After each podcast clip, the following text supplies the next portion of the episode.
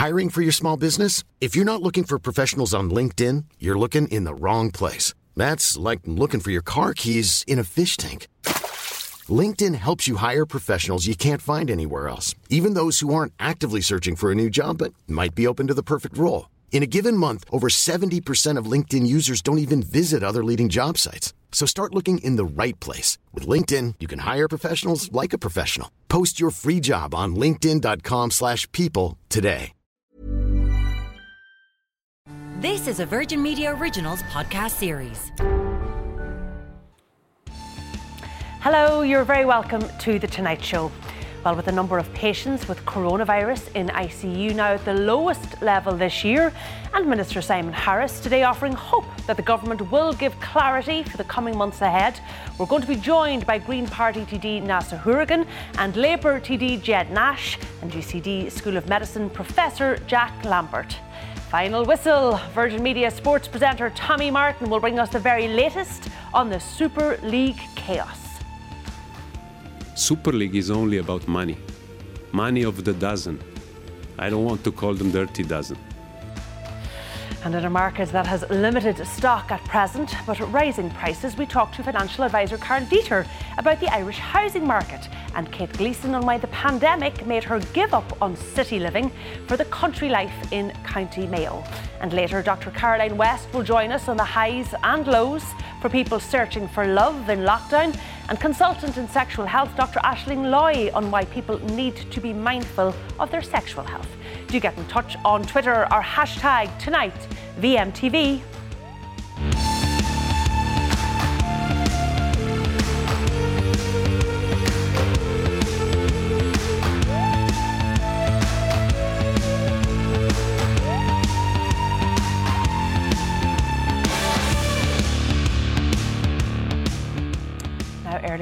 evening, Acting CMO Dr. Ronan Glynn said there may not be a need to recommend an extension of the interval between the first and second doses of some vaccines. Well, joining me here in studio is Green Party TD Neasa Hourigan, Labour TD Ged Nash, and via Skype this evening, UCD School of Medicine Professor Jack Lambert. You're all very welcome to the programme. We're going to go to you first, um, Jack Lambert we want to look at what NPHET we're saying this evening in terms of the numbers and the ICU admissions, the number in hospital, etc. He seemed to say, look, things are very positive. The incidence across all age group is going in the right direction. We're turning a corner here. Would you agree with him? Do you feel positive, Jack? Well, well, the, the numbers over the last couple of weeks have gone down, but I'm I'm not sure I'm that positive because we've, we've only had a couple of days of numbers going down to the 400, 300 range. School just opened up again. People are back out of lockdown. So the numbers could very simply go back up again in the next week or two as people start mingling again. Um, this doesn't mean we should stay in lockdown, but I, I think it's too early to start uh, making predictions about the numbers yet. Uh, I think you've said before in this studio, uh, Jack Lambert, that we should perhaps look at extending the intervals between some of the vaccines, in particular the Pfizer and the Moderna vaccine. The government now say they are considering this. You think it's a good idea, I take it? Well, absolutely. Um, you know, if, if you have to give everybody two doses of the vaccines, um, they, the, there's compelling evidence now, I think, from the UK and from uh, from other places that even one dose of the vaccine gives you substantial protection. So the, the best way to get herd immunity is to get people quickly vaccinated. Um, and the way you get them quickly vaccinated is not save two vaccines for one person. It's actually you give one vaccine to each individual. This is what they did in the UK, and they're they're up to almost 60% of people with one vaccine, and we're still hanging around 15, 16%. So our numbers are a quarter of what the UK has achieved. So herd immunity is is the way to go. Rapid vaccination is the way to go. Um, so yes, I think it's a good idea. So do you think this is something we should have looked at at the start of the rollout of this uh, vaccine program, Jack? Well, well, I, I, I, think in January the, the UK, you know, was ahead of the, the curve. They they made a decision to do that, even when I think there wasn't, you know, all the evidence on immunogenicity of these vaccines. But yes, I think I think we could have made decisions a lot quicker, and I think that's been one of the challenges here. Is that you know Michael Ryan from the WHO says act quick you know make quick decisions this virus moves quick and i don't think we've moved as quickly as we could in many situations over the last year in terms of the COVID pandemic. And I think the, the vaccine initiative is, is another example. So, yes, I think we should have moved quicker. Um, should it apply to all age groups, uh, Jack? And what do you think this new interval should be? I think in Northern Ireland it's 10 weeks, isn't it? Well, what we see, we don't actually know because, like I said, there's not been studies done. I mean, these vaccines have only been released for you know the last you know six months. You know, the first vaccine didn't come into Ireland to the 26th of December, so it is a bit of a guesswork about what the interval should be. But but extending it, you know, following the following the lessons from the UK, I think I think they, they they've set the precedent, and I think we should look at best practice. So I think that's a per what's been done in Northern Ireland is a perfectly reasonable option based on the best evidence that they have from the UK. We're just going to keep you on uh, the line there, uh, Professor. I want to go to my panel now. Neasa, compelling evidence, he's saying, coming from the UK, definitely merit an idea. And the problem is it's taken us too long to even get to the point that this government is considering this idea. Well, I think that the situation is quite dynamic, and we have seen in the last, even just the last 10 days, with um, changes, for example, to the advice around AstraZeneca, that the advice around vaccines changes all the time. Obviously, unlike the UK, we're trying to make decisions in collaboration with our EU partners on whom we rely for the vaccines and our vaccine supply. So I think that there is merit in this argument. Um, we saw with the AstraZeneca vaccine when there were concerns around it, one of the suggestions was um, for people who had already taken the first dose, they would increase the, the time between that and the second dose to 16 weeks so that they could, you know, take the time to do that research um, or, or, or look at the outcomes there. So there there is definitely merit here. I think possibly for most families, you know, once we get into those lower cohorts who are less vulnerable people, then perhaps looking at the UK model, which as as Dr. Lambert has said there, you know, we don't have the research behind it, we don't have the, the full science behind it, but it, it's worth trying it if it would increase the, the vaccine rollout and make it more available to people. So, do you think then they should keep the intervals as they are for those who are more vulnerable, for the over 70s, for example, many of whom will already have received their first shot of the vaccine? Well, look, if, if people are like you know my, my parents when they went to get their vaccine they also got the appointment for, for their second dose. And for those people it makes sense that they would stay on their schedule and they would continue with that and not disrupt the vaccine rollout any further. What we're looking for here is simplicity. But i think there is merit in this idea. And as we move down the cohorts we're, we're going to start to learn more about how this vaccine is actually working. Isn't it interesting though um, that we've heard dr ronan glynn say this evening and we've been talking about increasing these intervals for nearly a week now. He said look if the supply is actually good we might need to have this conversation at all. And I'm reminded, you know, that at the weekend we had a story in the front page of the Irish Times that Stephen Donnelly was looking at the possibility of trying to give the vaccines to the under 30s before the over 30s, only to have that subsequently dismissed, you know, within 24 hours. And it makes me wonder and question the communications around these, you know, quite fundamental changes or potential changes to the vaccine rollout? Well, look, the communication is so important in, in terms of the public health strategy, and we could definitely get better at that. And, and you know, we've been learning as we go. It's an incredibly difficult um, thing to get right. We are administering vaccines as soon as we get them, as soon as we, we have them in the country, they tend to go out, and we're trying to make it so that you know the, the, that supply is there for you for your second dose.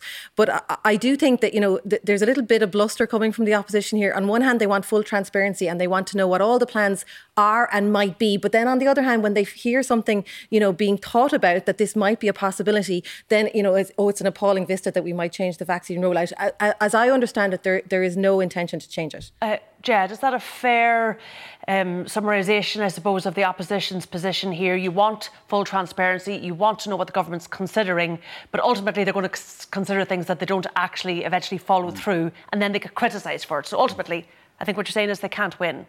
Well, no, there's actually been about 23 different changes now to the vaccination rollout programme over the last few months. So people find it difficult to catch up um, with um, Stephen Donnelly's different musings. Um, he's flying more kites than you see in the Phoenix Park on a Saturday morning, and some of those kites have got stuck in the electric overhead wires and actually electrocuted them.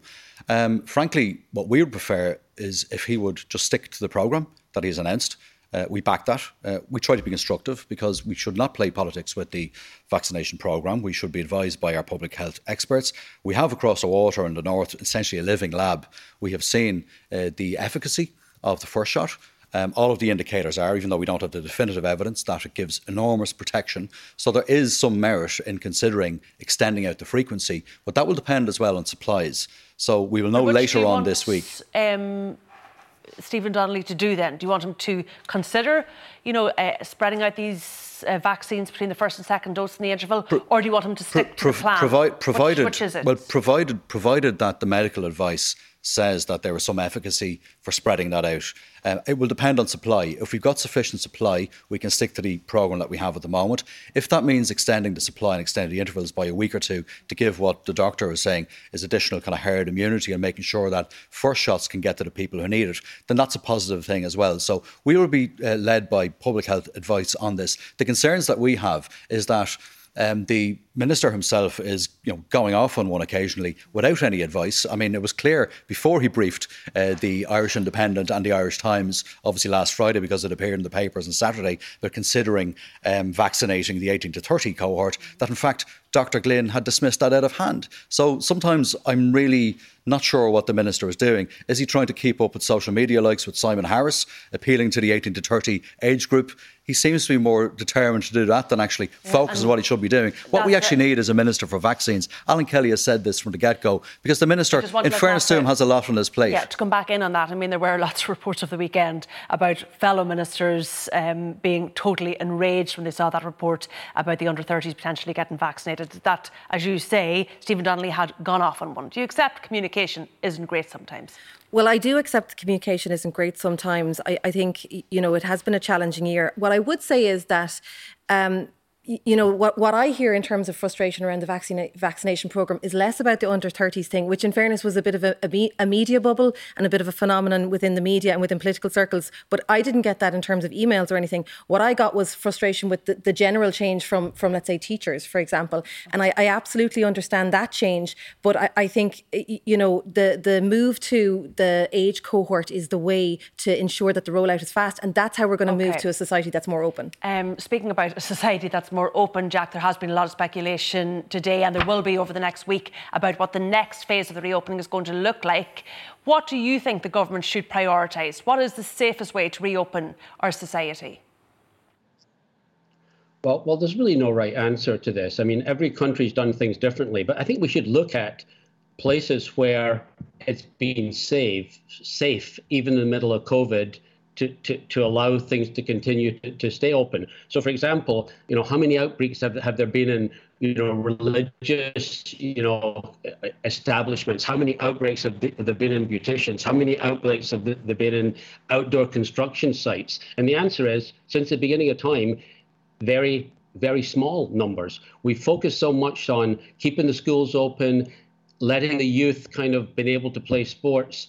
Um, and there's there's and that's really important. But in parallel, it's really important, I think, to to live with COVID safely. And I think we have to look at uh, when we open up that we, we should open up safely, and we should have all of our ducks in a row in terms of COVID mitigation. Not say, let's wait and see if the numbers going up, we won't open up. I mean, I mean, the UK has put together a roadmap for opening up, not based on wait and see, but based on really, really, really, you know, safe plans and you know, you have to take chances, and I think in safe, you have to take some risks.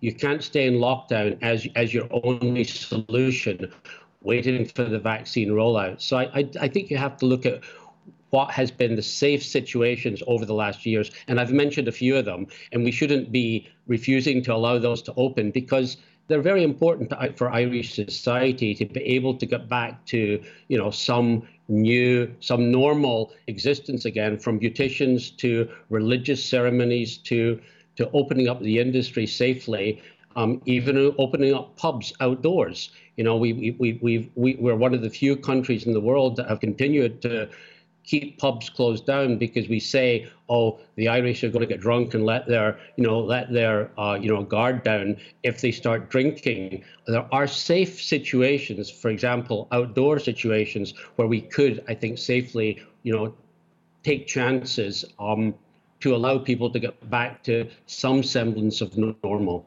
Um, I just want to put that to you, Ged, because the Labour strategy at one stage was the COVID elimination uh, strategy, suppression. So would, or suppression strategy. Mm. Would you then disagree with Jack that we need to take some chances? We do need to start reopening at this point. I, I wouldn't agree that we should take risks. We should take informed decisions about what we can do successfully, because what we don't want to see happen, and I think Neasa would agree with me on this, is. Um, a series of situations that might arise where we need to lock down our economy again if we did some of the things that we had proposed from the start, for example, in a bid to avoid national lockdowns, to look at areas where there may be a localized outbreak in the future, and that will happen, um, you know, when behavior changes.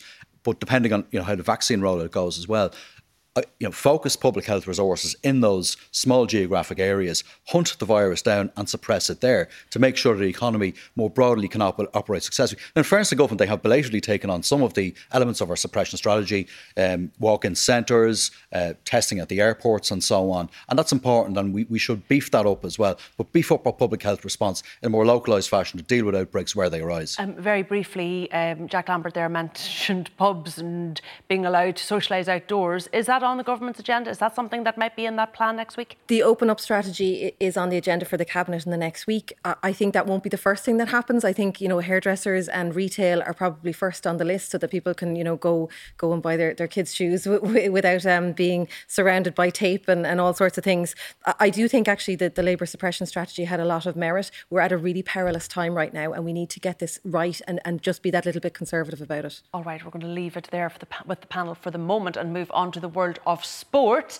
And Virgin Media sports presenter Tommy Martin joins us now via Skype on what has been, Tommy Martin, a pretty busy sports day amid this Super League chaos. So tell me, what was so wrong, uh, Tommy Martin, with the Champions League? Oh, I, I, I know we can in sport sometimes get a little bit sort of wrapped up in the importance of what is ultimately just kind of trifling stuff, really in the bigger scheme of things of what's going on in the world. But I've never I don't remember a day like our last 24 hours like there has been since this Super League uh, thing came out yesterday.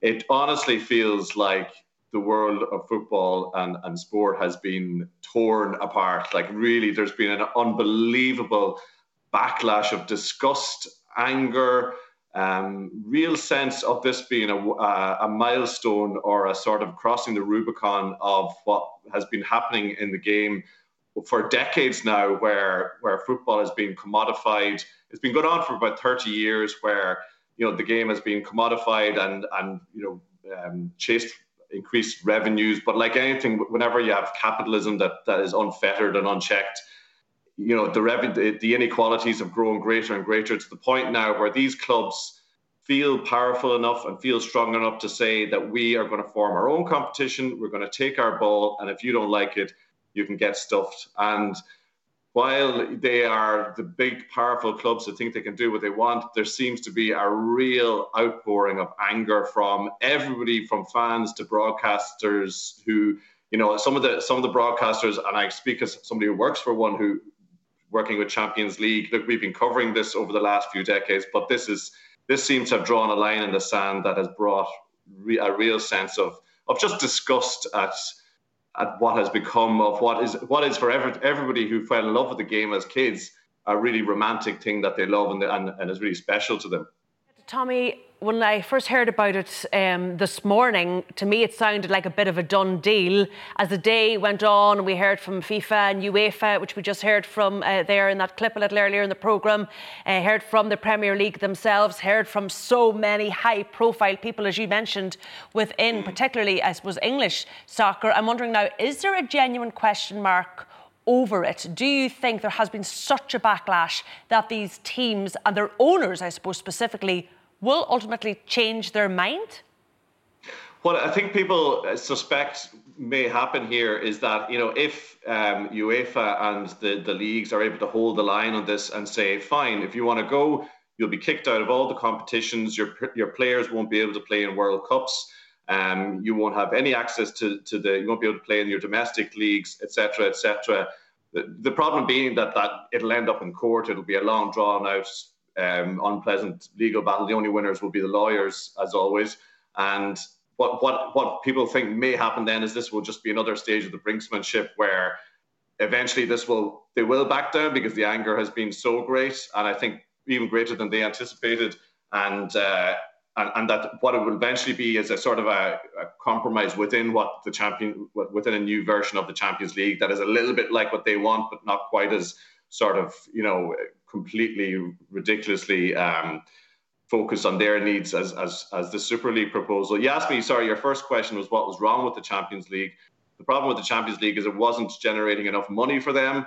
It wasn't giving them the power and the security of participating at every every year that they wanted, and there was too many pesky little clubs from little leagues uh, around Europe that they didn't want to have to be bothering themselves playing every week. So you know that is what they are pushing for it's been it's been going on for decades now um, you know and and it's a bit like it's a bit like children you know if you if your kid comes to you looking for sweets and you give them sweets they don't they don't say oh i've had enough sweets. They come back looking for more. And that's what uefa has done with the rich clubs. Every time they come back looking for more money and more um, more power in these competitions they get more and they come back looking for more and they get more. And what's happened now is ultimately it's never enough. Like it's never they are never going to be happy. So now what UEFA and the Premier League and the other organisations have decided to do is call their bluff and say enough is enough. Yeah. And Put them on the naughty step. Weeks and months that happens. So. Put them on the naughty step. Crack. That's what I say. Enough's enough. All right, we'll leave it there. Uh, Tommy Martin, thanks so much for your time this evening. Uh, and Labour's Ged Nash, thanks for coming in. And Professor Jack Lambert. Neasa Hourigan will be staying with us. And after the break, with rising house prices across the country, we talk to one woman who gave up city living during this pandemic to move west and hasn't looked back.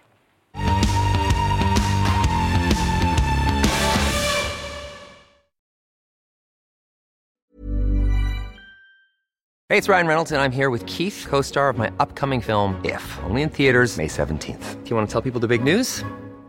All right, I'll do it. Sign up now and you'll get unlimited for $15 a month in six months of Paramount Plus Essential Plan on us. Mintmobile.com slash switch. Upfront payment of $45 equivalent to $15 per month. Unlimited over 40 gigabytes per month. Face lower speeds. Videos at 480p. Active Mint customers by 531.24 get six months of Paramount Plus Essential Plan. Auto renews after six months. Offer ends May 31st, 2024. Separate Paramount Plus registration required. Terms and conditions apply if rated PG. Hey, I'm Ryan Reynolds. Recently, I asked Mint Mobile's legal team if big wireless companies are allowed to raise prices due to inflation. They said yes. And then when I asked if raising prices technically violates those onerous two-year contracts, they said, what the f*** are you talking about, you insane Hollywood ass?"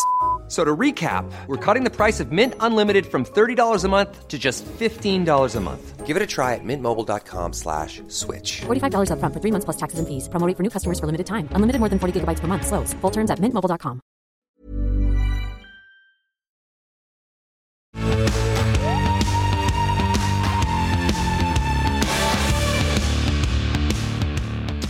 welcome back. Now, with more and more people looking to get on the property ladder, but property prices continuing to rise, Green Party TD Neasa Hourigan is still here, and we're also joined by financial advisor Karl Deeter. Karl, you're very welcome to the programme. I think it is fair to say that you know this time last year, as the pandemic really started to bite and we entered, you know, the first lockdown that there was maybe an assumption out there that house prices in particular would start to fall, wasn't there?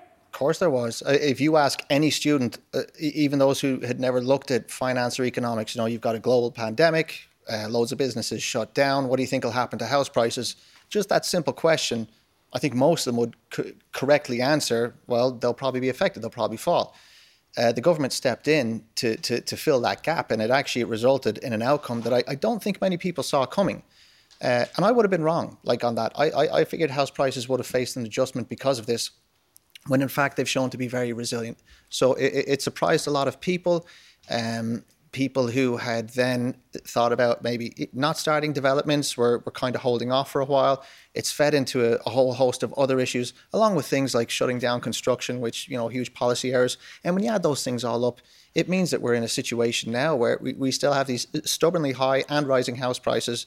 And it's uh, it's it's going to impact a lot of people. And is it across the board? Is it rural, urban Ireland? Is it, you know, your two bed apartment and your three bed family semi?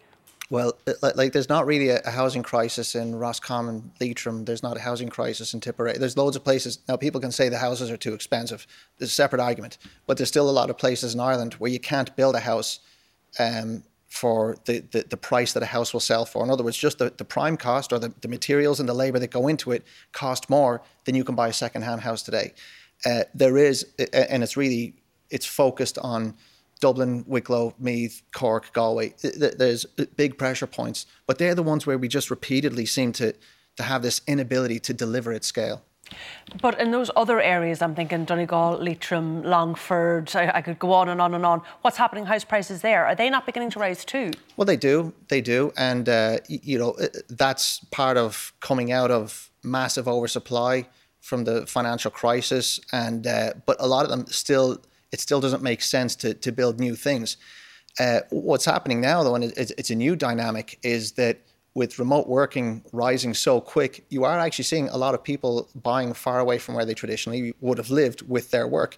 Now, the banks copped onto that pretty quick, and they've asked for confirmation from employers that you can work remotely on a permanent basis. If you can't, then those mortgages aren't going to go ahead. But there's a lot of people where that is the case, and so they can have all the benefits of you know high flying city job but with all the other benefits of maybe living closer to their loved ones or closer to the areas that they would have traditionally liked to live, but a commute wasn't realistic. Well, actually, joining us via Skype from her new home in Crossmolina is co founder of Tous Store, Kate Gleeson, who abandoned city life in Dublin during the pandemic uh, to move to County Mayo. Kate, you're very welcome to the programme. I think it's fair to say that you never would have considered yourself to be the type of person that was going to leave city life until COVID and the pandemic hit. Tell us what happened. Um, yeah, so exactly that. I never would have really thought that um, country life would have been for me. But essentially, the pandemic hit, and myself and my fiance were sale agreed on a property in Dublin we wanted to wait for the sale to go through. And so Kevin, my fiance, said, let's go to Crossmolina for a couple of weeks. We'll wait for this to go through and just ride out the storm of COVID that we obviously didn't think was going to be going on for so long. And a year later, still there. so haven't left. So for yourself and um, your partner, you were both what working at home from home rather in apartments in Dublin in house shares with other people waiting for this sale of your first home to go through?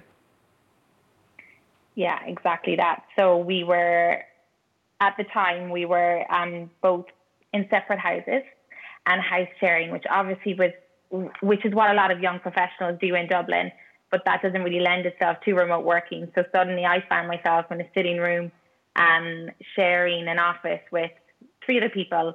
And then obviously with Kevin, he was in a separate house, so I wouldn't be able to see him. So that's when we made the decision to um, to go to the country. And there was a house there. I know your partner's family had a house that was sitting there that was vacant. As you say, away you went for your 10 weeks, and then everything changed. Why are you there now permanently?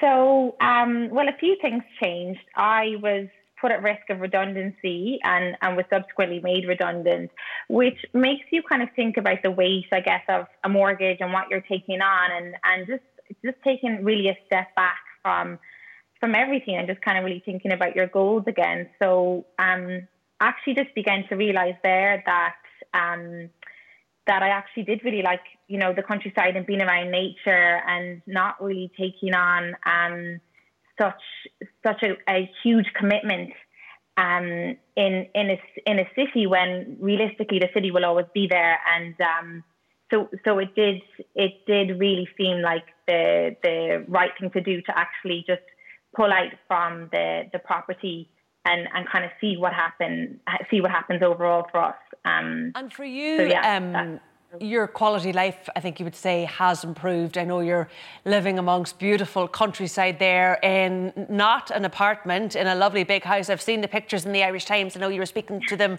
uh, at the weekend, but you also started your own business. Yeah, yeah. Um, I started my own business at Tous, so it's an online sustainable store. And I definitely think the countryside has helped me kind of think more about goals, not kind of being, I suppose, for me, maybe kind of going with emotions. And I took a step back, thought actually I really have always wanted to set something up and set something up that was close to my heart and work with local makers in, in Ireland. And definitely being the countryside has helped. Like being part of a community, people have passed on details. I get to work with local makers within the west of Ireland. I know all the couriers, and you know I have a front door that, let's say, if we bought the apartment, I wouldn't really be able to have that kind of coming and going of products, etc. So that has definitely helped um, with setting up my business without a doubt, being in the country. Yeah, you're selling it to me. West is certainly best sometimes, I have to say. Uh, thanks for taking the time to speak to us uh, and best of luck with the business. Thank you so much. And that's, I wonder, is that music to the ears of this government? Is that one of the solutions to the housing problem? As Karl was saying, you know, it tends to be Dublin, Cork, Galway, and what you would love ideally is for lots of young couples like Kate and her partner to suddenly realise, you know what, we can move out west and, and have a great quality of life there? Well, I think over the last few decades, Ireland has struggled with regional development generally, and we would like to see, you know, communities really supported and, and and the best way to do that is to make sure that there are young vibrant families going into communities. Obviously we need to get that right and and obviously that's something that, that the greens have, done a lot of work on and we put a lot of that into the program for government. So things like town centres first that program to make sure that you know your village your town is strong. It has a you know it has shops it has post offices it has schools it has creches and it's a, it's a real vibrant place. Um, things like transport even if you move to the country you probably need proper infrastructure broadband um, you know a- access to, to the kind of the basics. So that you can really live there. I do think that we're going to start to see that more and more that's not going to solve the problem in Dublin in the long term. I don't think we're going to see the kind of uh, numbers that we would need to take the pressure off the housing market in Dublin, and that m- remains a significant challenge. Um, it was interesting to hear Kate saying, look, they were sale agreed there. They were about to close on an apartment um, in Dublin and, you know, subsequently pulled out of that. I was listening to a recent podcast. I know you were listening to it too with um, David McWilliams, and he said, look, any young couple out there, anybody in their 20s or 30s who's in a position to buy at the moment, stop, walk away. The market is utterly dysfunctional. Would you agree with that? I would advice? absolutely agree with that. I think that we haven't just seen prices go up in my area, which is inner city Dublin. You're seeing them skyrocket beyond all, all you know, realistic numbers, and I, I think that um, for, for particularly for young couples or for, for young people trying to get on on the the first la- you know the first rung of that ladder, it's almost impossible now. Um, and there are many reasons for that. Um, some of which is that you know sites were not able to operate during lockdown. Um, uh, many developers, it wasn't just the, the site closing down; they actually paused the development um, to see what the, the lie of the land would be after COVID. Um, there are increasing uh, construction costs, some of which is due to Brexit, and obviously we have you, you know quite quite uh, onerous uh, mortgage um, requirements here and less competition in the banking sector at the moment. And about to get uh, and about to get a lot worse. worse. So it really, really is difficult for people, um, and I, I, don't know that the solutions are really in, in place yet to solve that. Mm, what was very interesting also in that podcast. Um, uh, from uh, David McWilliams, he was saying, you know, one of the big uh, knock-on consequences of COVID is that people aren't putting their houses on the market because we can't operate viewings and people don't think they're going to get a good uh, price unless somebody can actually come and see their houses. But he also said there are people who are buying houses unseen.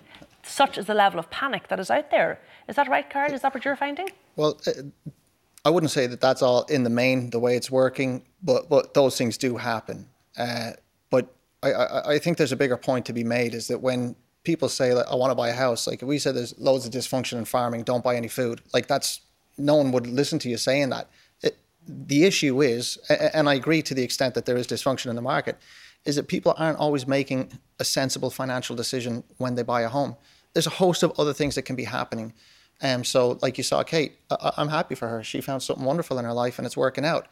But you know, she said, I got made redundant. I started to think about what I'm doing with my life. That can be a motivation for wanting to move away. But you have other people where, you know, they might be having children and they need to, to think about having their own place or a more suitable place, or they want to move somewhere that, that might have a school near it or out of the city centre or into the city centre. And, and there's all these other things happening. And for them, it doesn't really wash to say, look, this is a financial equation. Because if it was, loads of things wouldn't ever happen. There is the other issue, though. and and and like I'm I'm in favor of finance, but there's a, there is an element of financialization in in housing which is frustrating because you know the central banks that are keeping rates low to keep economies alive, the governments that are are, are washing money out uh, to to keep economies alive.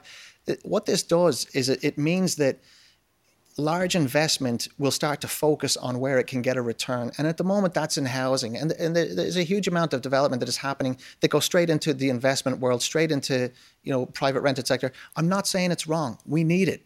But it would just be nice if that was balanced out by bigger developments and apartment blocks that people could buy and if they were affordable. But we seem to get peak dysfunction all the time here, again and again. Yeah, Neasa, very briefly. Well, I, the problem with that that kind of model is where you get investment, it's the wrong sort of investment. It's built to rent, which is really, to my mind, substandard housing. All right, we're going to have to leave there. But thanks to Neasa Hourigan, to Karl Deeter, and to Kate Gleeson. And after the break, Dr. Caroline West on the future of the Irish dating scene. Will we be seeing a summer of love in open spaces?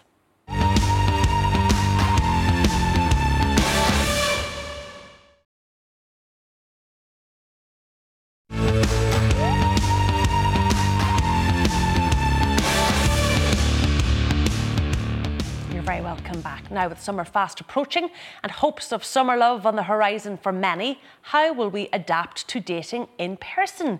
Again, will sex educator and host of the Glow West podcast, Dr. Caroline West, joins me now. Uh, doctor, you are very welcome to the programme. I think sometimes people think that perhaps dating didn't happen through COVID, but it has continued over the last yeah. 14 months, but it's changed. Yeah, it wasn't officially meant to be happening, but look, we're humans, you know, we crave touch, we crave intimacy. So people did go out and date. You know, a lot of it was online though, which is fair enough. And it's kind of made us reflect a little bit more about what we want from dating. You know, some of the questions I'm getting in for advice columns and things, it's like, how do I actually get back into real life dating? Because they're so used to Zoom dating. And others are like, don't ever put me on a Zoom dating call again. I'm done. I'm ready to go, like dive in. So it's a real kind of mix of emotions for people. There's hesitancy, and others are like, let's go. Let's get in here. But what I did notice was a lot of people, uh, when you were allowed to meet up with somebody else for exercise, for example, a lot of people meeting somebody for a walk, a walk and a takeaway coffee, which isn't yeah. really the traditional Irish dating scene. No, way less alcohol for sure. And I think that's a really healthy thing because a lot of our relationships start at like 2 a.m. in the pub, you know, when we're not maybe looking our best or making the right decisions kind of around that time. So I think it's nice that people are actually trying out sober dating, you know, and maybe having better conversations or getting to know someone on, on maybe maybe a, a, deeper level, you know, before we get sex and intimacy involved. So once that's off the table, we might actually look at people as whole people first, you know, rather than and we took Dutch courage off. off the table too, did we? Yes, definitely. Which is, you know, it's a good thing. You know, it might kind of really make us reflect on how we actually date now and, and give us more confidence to go forward as a sober dater, perhaps. Or so, do you not. think it could have a long term impact then on how we look at dating? Yeah, I think people be more flexible. You know, it would be uh, almost an odd thing to suggest a day outside the pub before. You know, it's like when internet dating first came in, it was a weird thing to do. It wasn't really a normal thing. And it was for someone maybe you might assume on their last chance kind of thing. And now, you know, we suggest a date outside and that's fine. It's a really normal, actually healthy thing. So, you know, it's it's a nice way of of kind of shaking it up a little bit. And I think that's only going to be a good thing. Uh, there was a really interesting survey I know that you mentioned uh, in your notes about uh, Bumble, or mm-hmm. the Bumble carried out the app, and it said that COVID has really made people stop in their tracks, particularly, I suppose, older people yeah. who are on the dating scene, and made people say, what is it, or ask themselves, what is it I truly want from life now? Absolutely, yeah, and, and that was surprising because I thought a lot of people, once lockdown lifted, they would be making up for lost time, you know, kind of dating as many people as they possibly could. But a lot of people actually said, "No, I actually wanted to find someone to settle down with," and I think that was really interesting. But I think the lockdown really highlighted that for a lot of people and the loneliness and going, mm, "Well, actually, I want something substantial and something that actually means something." So I think if people reflected on what they were looking for and what they had to offer a relationship because we don't often think about those things. We just kind of go along with things sometimes. So I think that's a really healthy thing to, to have that self reflection.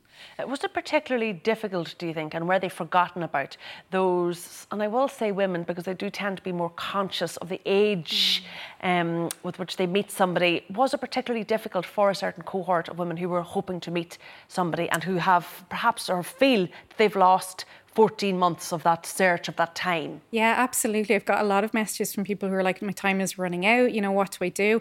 Um, I think visits to sperm banks are going to absolutely shoot through the roof because um, people are going, you know, I actually don't need to wait around for someone or else I don't have time and they want to go along that way. So that's going to be an interesting makeup in, in different family structures that we have then down the line. And, you know, different levels of autonomy of going, I actually don't need the traditional structure. I can just do this on my own. So, you know, it really, it's going to change society, I think, for a long, long, long time. Are people anxious at the idea of getting back out there? Are people concerned that perhaps you know, and I've heard it said a lot of the last, you know, 12 months, Irish people, we've lost the ability to converse and to have banter and yeah. to chat and be relaxed and to socialise because, you know, we haven't really had the opportunity to do it. Yeah, absolutely. There's, we, I think we're recognising now how much social anxiety was really out there. But if you've spent the last year not really talking to anyone or sitting on the couch in your pajamas, you know, as, as I did for, no quite a lot of it. No judgment. Yeah, absolutely. like we might have forgotten how to flirt or we might have, you know, maybe put on some weight during the pandemic and there's no shame on that, but we maybe we're not used to our new bodies that we have. And again, you know, that might take a little bit of getting used to. But I think, you know, the whole getting up close and personal, when we've been told for a year, if you do that, you might catch something and die or your relatives will die, that's pretty scary stuff. So to, to get up close and personal and naked with another person, you know, I can understand that, that, that that's a very anxiety driven process for a lot of people out there. And yet, as you say, a doctor, you know, despite what some of the rules and regulations, people had needs and wants, and it was happening um, during the last 14 months. And a little earlier, I spoke to consultant in sexual health, Dr. Aisling Loy, about our relationship with casual sex during the pandemic. And I began by asking her what she has been seeing in her clinic. I see a very skewed version because generally, by virtue of the fact that people are coming to see me, they've been having sex um, and usually with someone outside of their normal monogamous relationship. So, normally, I'd see people who are generally single or dating and changing sexual partners or have symptoms of an STI. So, I get a skewed version of events, but let's just say we haven't we haven't been sitting idle for the last year. We've been very, very busy. Um, now, there has been a curtailment of services, especially in the public sector, because a lot of redeployment of staff to COVID. Um, but we have been busy throughout the whole entire time. Um, and the thing we're seeing is that the people that are presenting to us now are a lot more complex they are much more likely to have an STI because the people who are getting through to us are the people who are symptomatic. Um, however, many STIs are asymptomatic. So, for every symptomatic that we see and we diagnose, there is a huge amount of asymptomatic people out there in the community not getting tested or treated. So, that's our worry. And I know you said, um, Dr. Loy, that a lot of people who would have come into your clinics were quite embarrassed at the idea of having to come in and say that they had, you know, met somebody and had casual sex and perhaps had an STI and maybe were a little bit more reticent to come forward given the restrictions yeah. that were in place at the time. Yeah, there's a lot of shame and stigma anyway in accessing sexual health care in Ireland in general compared to, say, our neighbours in the UK.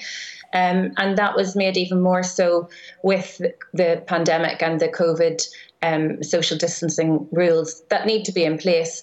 Um, but obviously, people were worried that they would be given out to, that they couldn't, say, attend appointments because they might get stopped, or, you know, they were unsure that they were allowed to still come and see a doctor, even if it was outside of their five kilometres.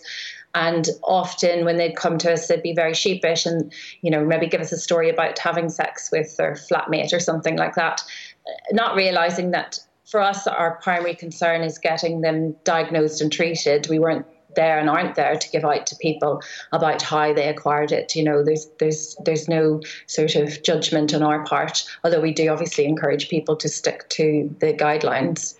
So, given the fact that asymptomatic people weren't generally coming forward to get tested, did you see a fall then in the number of STIs being diagnosed over the past 14 months?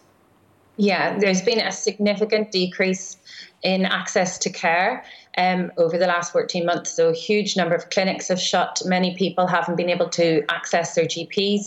Um, so, there has been a decrease in things like chlamydia and gonorrhea, for example. There's been a decrease in HIV but funnily enough, there's actually been an increase in syphilis diagnoses. And we were talking very recently about how we've noticed even in the heterosexual community, we started seeing more and more syphilis when we usually no, more we would normally see it in men who have sex with men. However, we're starting to see it spill over into the heterosexual community, and in recent weeks have seen quite serious presentations of syphilis in um, across the spectrum of people presenting. So that's a bit of a concern.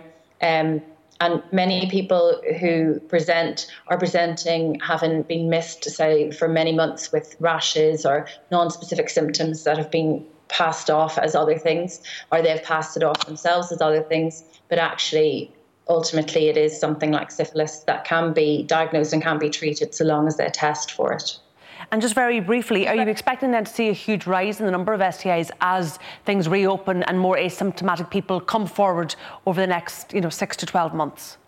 Yeah, absolutely. You know, even in the last few weeks, we've started to see our clinic numbers increase. Now, thankfully, the HSE is rolling out a pilot at the moment, which will increase access to care, whereby people can go on sh24.ie, that's sexualhealth24.ie i.e., and order online test kits for free. And they're good for people who are asymptomatic um, that they can test at home. So that's only in Dublin, um, Kerry, and Cork that there's a pilot scheme, and it seems to be going very well. About 200 tests are released a day, and um, people are accessing that, and all those tests are going every day. So that will increase the access, and hopefully will get rolled out nationwide. Um, but yes, we are expecting a huge increase because of all these undiagnosed infections. The lack of access to care over the last year um, will definitely have a huge knock on impact um, on our, our um, trajectory over the next couple of years. All right, we'll leave it there. Uh, Dr. Aisling Loy, thank you for speaking to us this evening. Thank you, Kira. Uh, Dr. West, I see you nodding your head yeah. in agreement with everything um, Dr. Loy was saying it's it's going to be an overwhelming um, case of, of STIs coming forward, or even things like the morning after pill. There's a lot of unwanted pregnancies at the moment because people are too embarrassed and, and feel that they'll be judged for having sex during the pandemic, so they're not going to get a morning after pill. And I think that's just really sad, you know, that, that we shouldn't be judging people for a basic human you know, interaction. Um, very briefly, summer is ahead. It sounds like we might get out and be able to mix and socialise again. For all of those out there who are looking to find love this summer, what's your advice, briefly? try out all the outdoor dining that's going to be there. It could be a whole new fun experience for, for everything. Still keep maybe the Zoom dating for something. You know, it's kind of handy to be able to date from your couch. You don't have to get too dressed up or anything. But there is a whole world of getting back out there with all the outdoor events as well. And, and just have fun and be, you know, be safe. Absolutely. We'll leave it there, but thanks so much uh, for coming into us this evening. That's all we have time for. I'll be back here tomorrow night at 10 pm. The next news bulletin will be here on Ireland AM at 7 am. But until then, good night.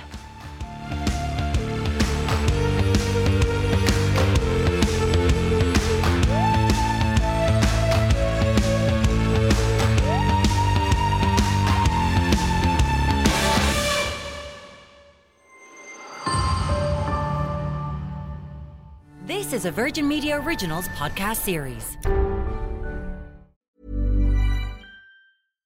When you make decisions for your company, you look for the no brainers. And if you have a lot of mailing to do, stamps.com is the ultimate no brainer. It streamlines your processes to make your business more efficient, which makes you less busy. Mail checks, invoices, legal documents, and everything you need to keep your business running with stamps.com. Seamlessly connect with every major marketplace and shopping cart. Schedule package pickups and see your cheapest and fastest shipping options from different carriers. With rates up to 89% off USPS and UPS rates. And with the Stamps.com mobile app, you can take care of mailing and shipping wherever you are. Make the same no brainer decision as over 1 million other businesses with Stamps.com. Sign up with Code PROGRAM for a four week trial plus free postage and a free digital scale. No long term commitments or contracts.